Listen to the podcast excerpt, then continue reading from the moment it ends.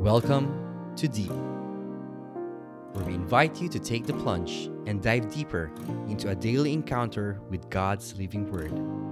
Journey with a collection of personal reflections of other souls as we all draw nearer and deeper to God's heart. Hi, and welcome to another awesome Monday here in Deep. This is Brother JP, and thank you for joining me. As we commemorate today all the faithful departed, I would like to invite you to join me as we read today's Gospel found in John chapter 6, verse 37 to 40. Jesus said to the crowds, Everything that the Father gives me will come to me, and I will not reject anyone who comes to me, because I came down from heaven not to do my own will, but the will of the one who sent me. And this is the will of the one who sent me that I should not lose anything of what he gave me, but I should raise it on the last day.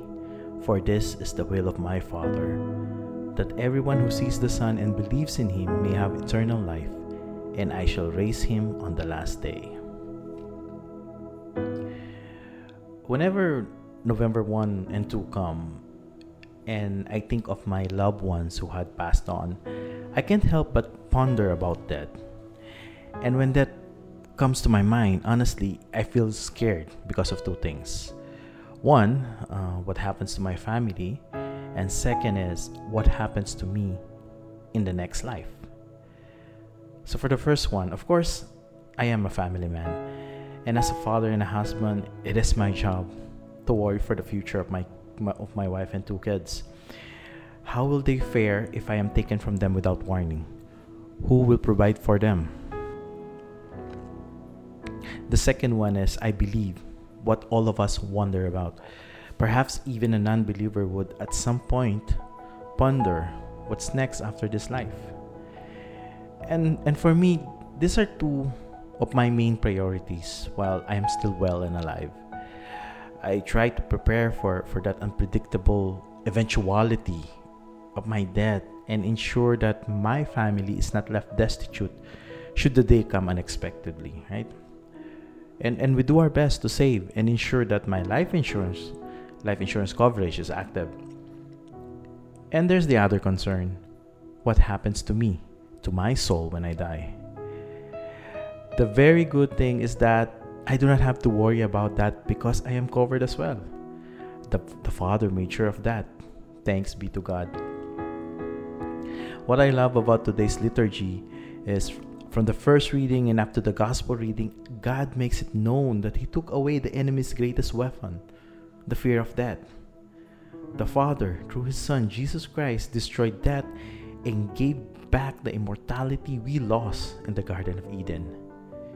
Jesus said in the Gospel, For this is the will of my Father, that everyone who sees the Son and believes in Him may have eternal life, and I shall raise him on the last day. And this was reiterated by St. Paul in the second reading to his letters to the Romans. He said, For if we have grown into union with him through a death like his, we shall also be united with him in the resurrection. We know that our old self was crucified with him, so that our sinful body might be done away with, that we might no longer be in slavery to sin. For a dead person has been absolved from sin. If then we have died with Christ, we believe that we shall also live with him. We know that Christ, raised from the dead, dies no more. Death no longer has power over him. Though, though not part of uh, today's gospel, it is in the same chapter, two verses up, up, when Jesus said, I am the bread of life. Through him and in him, we will live forever. Friends, as we remember our family and loved ones and friends who passed away, may we always rest in the assurance that God made it known and repeated many times that He got us covered as long as we believe and have faith. That no matter how big our sins are, He got us covered. Jesus defeated death, and with His victory, our salvation is assured. Friend, He got you covered. Let us pray.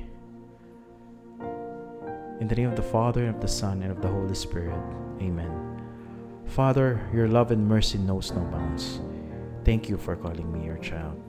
Thank you for breaking my bondage to sin and setting me free so I could join so I could join you one day in your eternal kingdom. I pray, Father, that you will continue to give me the graces I need to become more like Jesus. All of this I ask in the mighty name of Jesus. Amen. Blessed Mother Mary, pray for us. All faithful in heaven, saints, pray for us. In the name of the Father, and of the Son, and of the Holy Spirit. Amen. Grace to you and peace from God our Father and the Lord Jesus Christ. God bless you and keep you. Goodbye.